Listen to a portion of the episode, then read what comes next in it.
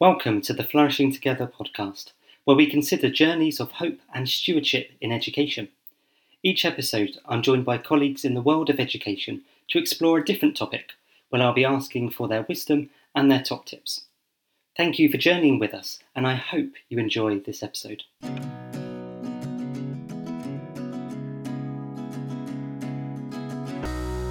It's a real joy today to welcome Rebecca Swansbury. Rebecca, hello. Hi there. It's lovely to be here with you. Thanks for inviting me. Absolute pleasure. Um, so, would you like to start by telling us a little bit about yourself? Yeah, sure. So my name is Rebecca Swansbury, and I am the schools officer for the Diocese of Canterbury, which basically means I've got the same job as Ryan, just in a different diocese. But I'm responsible for RE, collective worship, SIAMs, and all the things that go with Christian character in our 104 schools. Uh, and I'm also really privileged that I get to work very closely with Rochester Diocese. So I'm often supporting them and their schools along with their advisor, uh, Virginia, too. So I have been a primary school teacher since 2001. Uh, I've lived and breathed school and I've led on collective worship and RE in those schools during that time. And so, collective worship for me is a real passion. And I have spent most of lockdown in this yellow chair recording collective worship videos for the schools in Canterbury and Rochester Diocese to support them in leading worship in their classroom during um, the kind of craziness of lockdown. So, yeah, it's a real privilege to be here and thank you for having me. Brilliant. Thank you ever so much, Rebecca. And I know you come here with a real wealth and knowledge and expertise. So I'm so delighted that you can contribute to the series. And Today, we're going to be talking a little bit about pupil led worship. And it's something that I've been really interested in for a long time. I, I, think back to my own setting and my own experience of facilitating and planning collective worship. And pupil led worship was something which was really valued and core to, to our provision. And I know it's an area that many schools are looking to develop uh, and to think about within their own context. And I've been really heartened by it, heartened by the reference to it rather in the new SIAMS evaluation schedule, where it states that pupils should have the opportunity to be actively involved in the planning and leading of collective worship. And I'd love to discuss with you, because I know you've thought about this quite a lot yourself. What do you understand by pupil led worship, and, and why do you think it's important? Uh, great question. Well, like you, I'm really glad that it is um, front and center in the SIAM schedule, that they really value it, that as a, a good, amazing, super duper Church of England school, pupils are at the heart of worship and are involved in the planning and the leading and the evaluation of it. And I know firsthand, as many of you, I'm sure, do as well, know that actually pupils have got so much to offer to their peers and to us as staff and adults. So it is really important, and that I am really passionate about pupil led worship. But for me, pupil led worship is um, where pupils lead worship from the outset where they plan it where they are involved where they take you know ownership of it and it's theirs. It isn't where they've been given uh, a script that's been written by an adult, time to practice it, and then basically they're just delivering somebody else's words. Now, that has got its place, but actually, for me, it is where uh, worship is organic and natural, and where children feel comfortable to lead worship um, rather than produce a highly polished um, performance. You know, for Christians, worship is about giving glory to God and honor. And so it needs to be something that is beautiful and full of joy. But there really is a fine line between being prepared and giving honor and glory and a polished performance. So I would much rather see children kind of make mistakes, get things wrong, have some fun with leading worship than it be kind of a Broadway worthy performance. You know, it should be from the pupils, it should be their voice. So, you know, there is still that space, and it's important that pupils are enabled to be part of worship spontaneously. So, who would like to light the candle today? Would anybody like to say a prayer?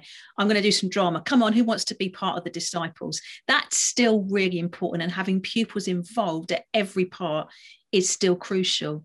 But what I'm really hard, you know, hot on and really passionate about is where pupils are involved in the kind of grassroots you know the the initial planning the discussion the thinking what's going to be the message how are we going to deliver it and then um, delivering it so you know that's what i think pupil worship is pupil led worship but why is it important? Well, here in Canterbury Diocese, we talk about children being fellow pilgrims, that, you know, they are pilgrims on a journey with adults, not behind, not in front, but together.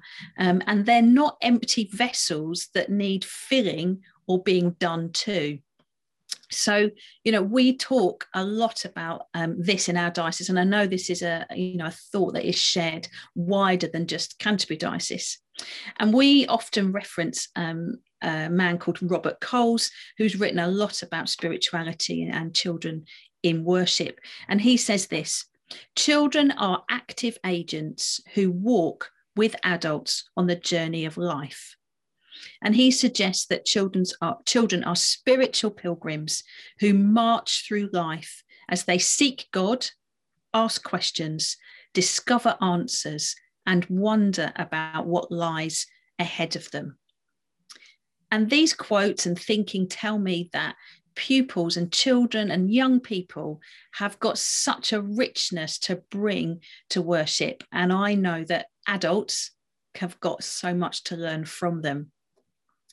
And then also, why is it important? Well, most importantly, Jesus, he welcomed the children. In fact, it was in my Bible reading this morning, it said about, you know, adults people need to be like children be like the little child you know you can't get into the kingdom of heaven if you're not like a child and he also welcomed children. He valued them. He wanted to listen to them. He wanted them to sit and learn from them and them to learn from him. It was a two way thing. So, actually, we can take that example from Jesus by welcoming the children, listening to them, and actually being like them.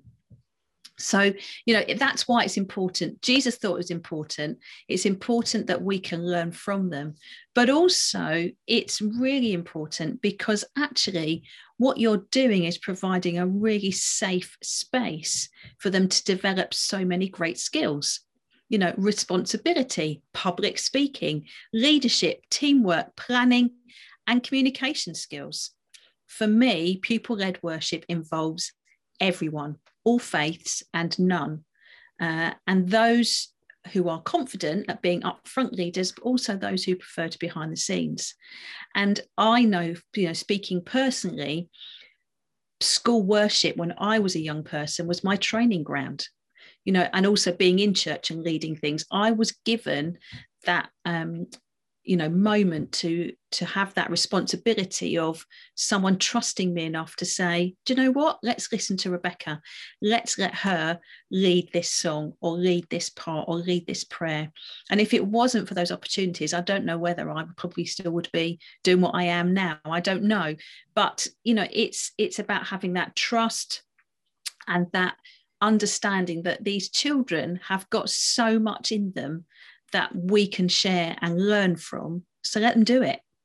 So that's why I think it's important um, that we hear their voice because they've got so much to offer us.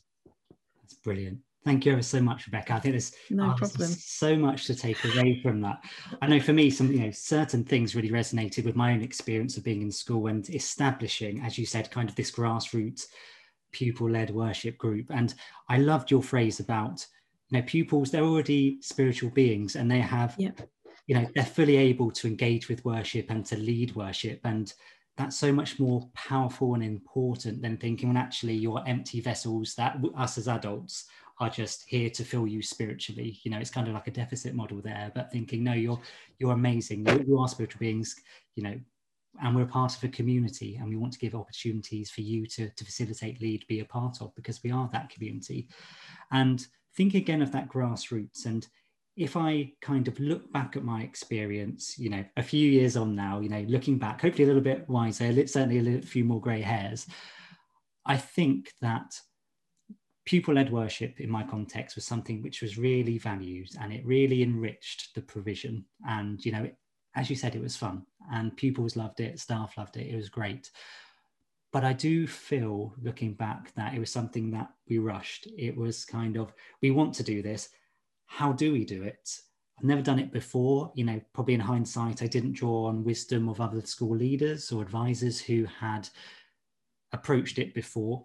And we got together a really keen group and we jumped straight in. And there were teething issues. You know, there's there's, there's mm. no two ways about it. There were teething issues that if I were to have my chance again, I would have done it a little bit differently. So I wonder from your perspective, I know I got a lot, particularly from reading your your lovely William and Lucy series, um, all about leading collective worship in schools. And you know, for me, this really stood out because it gave a, a clear framework or set directions for how we could establish pupil-led worship in our context. So I wonder from your perspective, for those schools that are interested in exploring and establishing pupil-led worship in their schools, how might they go about it?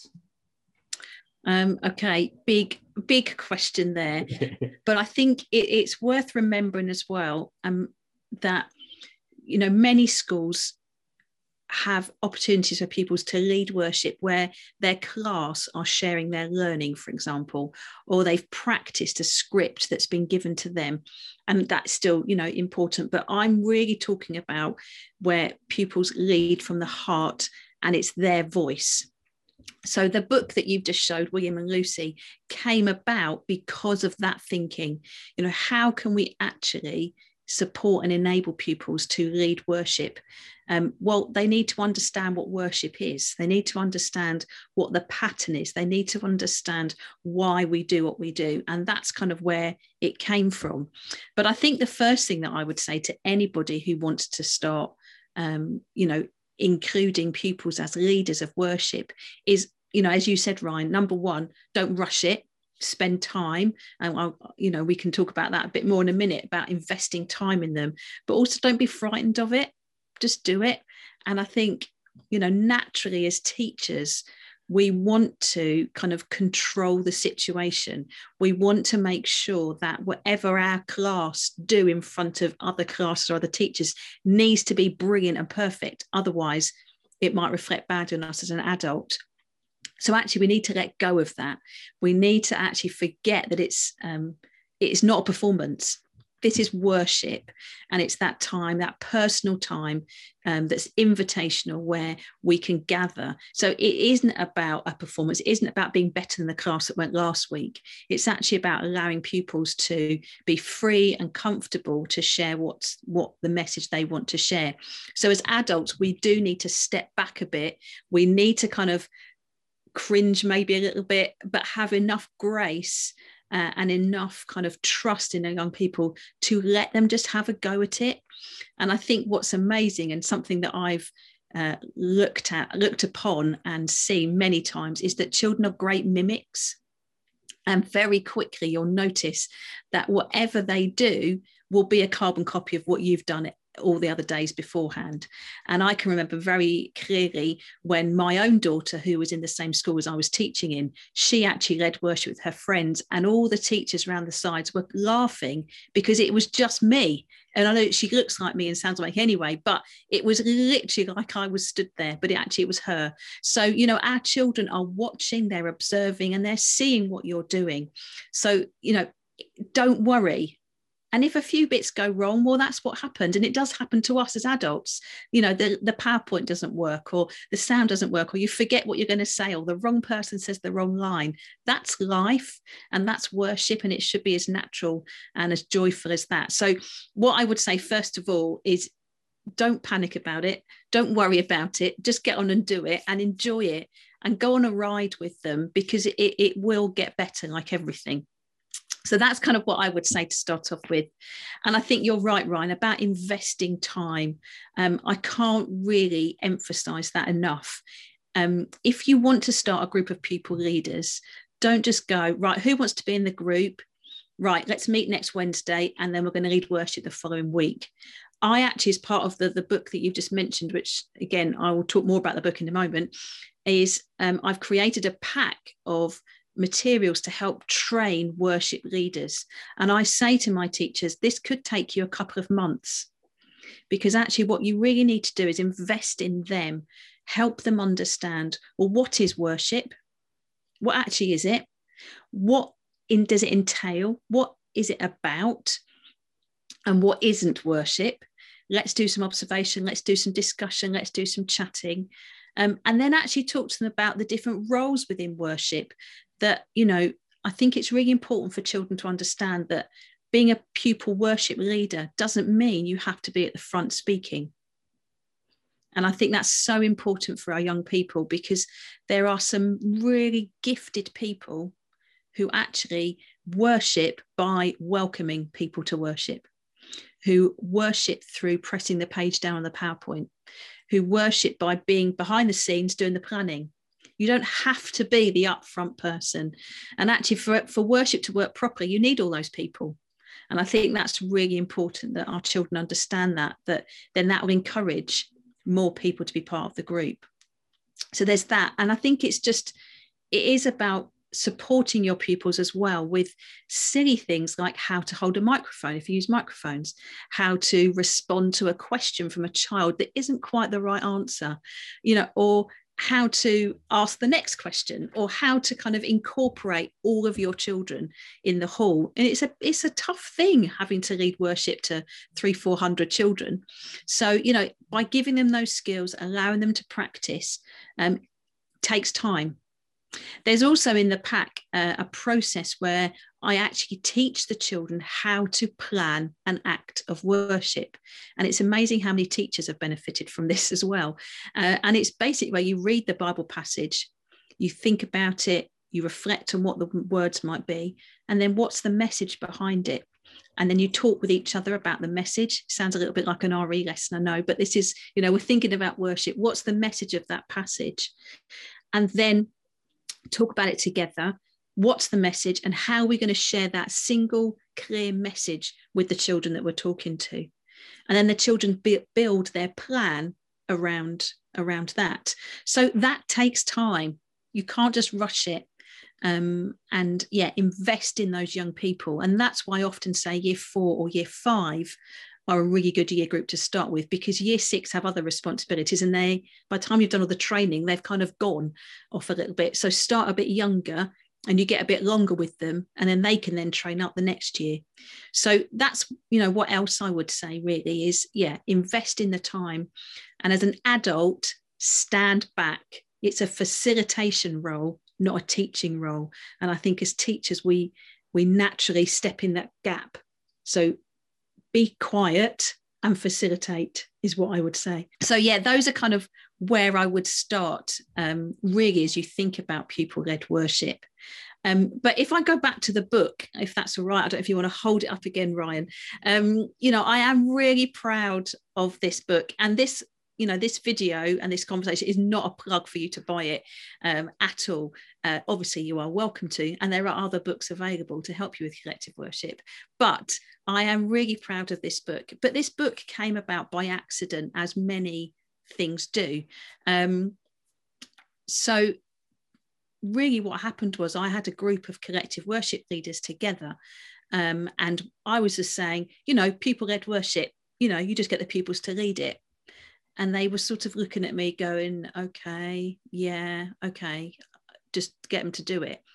And we had this kind of conversation about uh, pupil-led worship okay does that mean that i've got to resource it? I mean i've got to do this? I've got to do that? And these poor teachers i could see them almost kind of glaze over as if to say that's another job that i've got to add to my list. And you know it's easy that that line just says pupil led worship, but what does it actually mean in reality? And some of my teachers that teach year five and six were a bit more confident and thought, okay, maybe we can get a plan together or a script. But I had some infant teachers there who were saying, well, if we're in infant school, we don't have year five or six, we've got year one and two and early years. So, what does pupil led worship look like with very little children? So you know what it does. These kind of conversations play on your mind, and you think, what's going to happen? And basically, I thought, well, what do Key Stage One like? Oh, a story. They like stories. So I wrote a story to help the children understand the pattern of worship what happens at each point and then some questions to help them explore it even more um, and I wrote it for Key Stage One, and the Key Stage Two teachers saw it and went, Well, we want it as well. So it now it doesn't matter. All of those children um, are using the book, and they use it in stages. They use it as part of their training, their understanding of what worship is. Uh, and the pictures of William and Lucy, because they tell the story, really help children. And actually, it turns out a lot of teachers understand the pattern of worship and why in a church school, uh, Church of England school, we do what we do. Um, but the kind of the thing I think I'm most proud of really are the pictures, and the pictures were created by my daughter Annika, um, who is nearly 19 now. But she she created these pictures, and she sat with me. There we go on this cold, wet Sunday afternoon um, a few years ago, and I just said to her, "Can you do me some pictures?" She was already drawing anyway; she draws all the time. And uh, can you do me some pictures? And the pictures have proved probably the most, you know, the most used part out of the pack that you can get because um, many teachers use them to help plan worship because it's almost like a visual timetable. You can plan out who's going to do the Bible reading, who's going to do the drama, who's going to do the prayer, the sending and the gathering, you know, and who's going to do all the different parts but they've also been so helpful for children who have got um, SEND or um, children with EAL, you know, who actually worship is quite an alien thing. If you don't speak English, a lot of the things that you do and say in worship can be a bit alien. But by using these pictures, teachers have really brought to life worship for them and they really understand why we do what we do it's not just lip service or just this pattern for the sake of it so you know that's where the book came from many of my teachers here in canterbury are using it with their pupils they use it as part of their worship leader training but they're also using it lower down the school to help children just understand um, what worship is so i don't know whether that's actually answered your question but I think if you uh, at home are wanting to start up pupil leadership in your school, just go for it. Don't be frightened. Invest in the time. Talk to your children about the structure of worship. Let them observe, let them think, and let them really have a go at planning um, from the outset. And just go for it. Have some fun. And uh, yeah, release the reins a little, is what I would say. I've had to learn that the hard way. oh, thank you so much, Rebecca. And yeah, I've certainly got a lot from from reading the William and Lucy series and and yeah, having that time to really invest and explore with pupils those key questions, you know, what is worship? How mm. could it be structured in that GERS framework? Um, does everyone worship in the same way? I think mm. that aspect there really ties some of the golden threads which are emerging throughout this podcast series so far. In that, yes, it's useful to have a clear structure, but also people have different spiritual styles, people yep. have different spiritual temperaments, and are we aware of that? A in those who are present in worship, but also for those who are leading. And as you said, you know, you know, for me, it terrifies me to, to think that I could stand in front of a whole key stage. You know, I'm, I'm my legs would be shaking. But if you give me the reading and to read, you know, I find that quite a powerful moment. So yeah. it's thinking yeah. for each of those pupils, um, what are their strengths how would they like to worship and help facilitate rather than being your pupil leader therefore you have to be yeah. at the front and everyone's eyes are on you and yeah. You know i've really been inspired by by many schools i've visited in the diocese and out that have followed you know that kind of embedding process. And it becomes quite automatic now with those pupil yeah. worship groups. It might be called you know the worship warriors or, or something else which is amazing. And it's just right people you know this is our story. We're going to be looking at the the parable of the good samaritan and they're just being like thanks sir. Thanks miss. We've got it from here. You know they yeah. just they get together Brilliant. they look at the text and they they design it. But that doesn't just happen no. takes, no no no no no. it doesn't just happen. No. Uh, it takes definitely takes time. And i think um, going back to what you said about the spiritual styles you know as you say not everybody likes to worship in the same way. So to teach the children that are in your worship group about that that people like to worship in different ways gives them some a kind of creative spark that uh, in their act of worship that they don't have to have you know loud songs or lots of drama they could just have a moment of silence and stillness or they could have a picture of a river you know flowing along or it could be that they use drama you know it doesn't matter it it, it just gives them that kind of creative license mm. and i think they feel empowered because they're given such responsibility and they're empowered because they've been given this training and this knowledge and yeah, it's brilliant for them where it's working, like you've just said. We've got pupils that are fantastic who just, like you say, go, yeah, that's the story. This is the message. We're on it.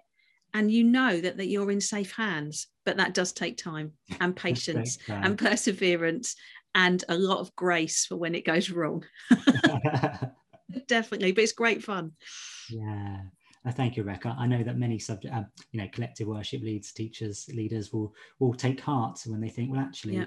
The experience that I've perhaps had today, I'm, I'm not alone. You know, I'm not yeah. alone, and I've got a plan going forward. So, one final thing I'd like to ask is: Is there any other advice or wisdom that you'd like to share with colleagues?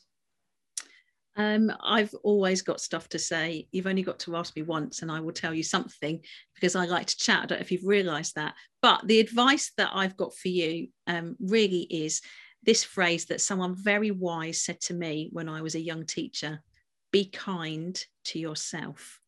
And I think as um, when you are responsible for collective worship in a school, it's a huge job and suddenly having to take on the leadership of a group of young people who are passionate and enthusiastic about leading worship is another thing to add to your to-do list so what i would say to you is is before you even start doing a group or whatever you're going to do think about the practicalities when are you going to hold the group? Where how often how many children can you realistically manage? And just really give some time to consider how it's going to work for you because you have got a huge load already. So be kind to yourself and think about how can i make work? Because we want the children to feel really valued. And there is nothing worse is there when you've set up a group and you go to meet for the first time and you get called away for a meeting or something else crops up and you can't make it happen. And those poor young people get so disappointed. So really think about the practicalities first um, before you embark on this huge exciting journey. So yeah be kind to yourself look after yourself and put yourself first for a change so that this group can work really really well and have a huge impact on those young people that you're part of so, yeah, I could go on and on and on, but that probably is the most important thing. But the other thing that I want to say, just kind of as we finish, is please don't fear at any point that you have to have a group of pupil leaders. Um, it needs to be right for your school, your context, and driven from your vision. It shouldn't just be SIAM says or Ryan says, or Rebecca has said, you should have pupil leaders. It should be that it's the right thing for your school. And it might be at the moment you're not quite ready for that. But do it, whatever group you create, whatever children you bring together, whether it's from one year group or across the school, make sure it's the right thing for your school at the right time because you want to uh, support pupils uh, in leading worship and just grow and develop your collective worship as a school. So those are my two big bits of advice um, that I really hope help you on your journey of yeah pupils leading worship. Enjoy it, I would say. Great. Thank you ever so much, Rebecca. It's been a joy to speak with you today. And, you know, thank you for sharing, taking the time to share your wisdom and experience with, with leaders up and down the country. So thank you ever so much my pleasure. It's always a pleasure. I love talking collective worship, and uh, yeah, I just wish you all the best in in whatever you do with collective worship in your schools, wherever you are. But thank you for having me.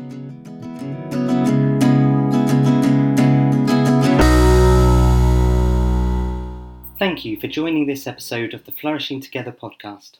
To receive updates on future conversations and access previous ones, subscribe wherever you get your podcasts from. Thank you for journeying with us, and I hope that you can join us next time.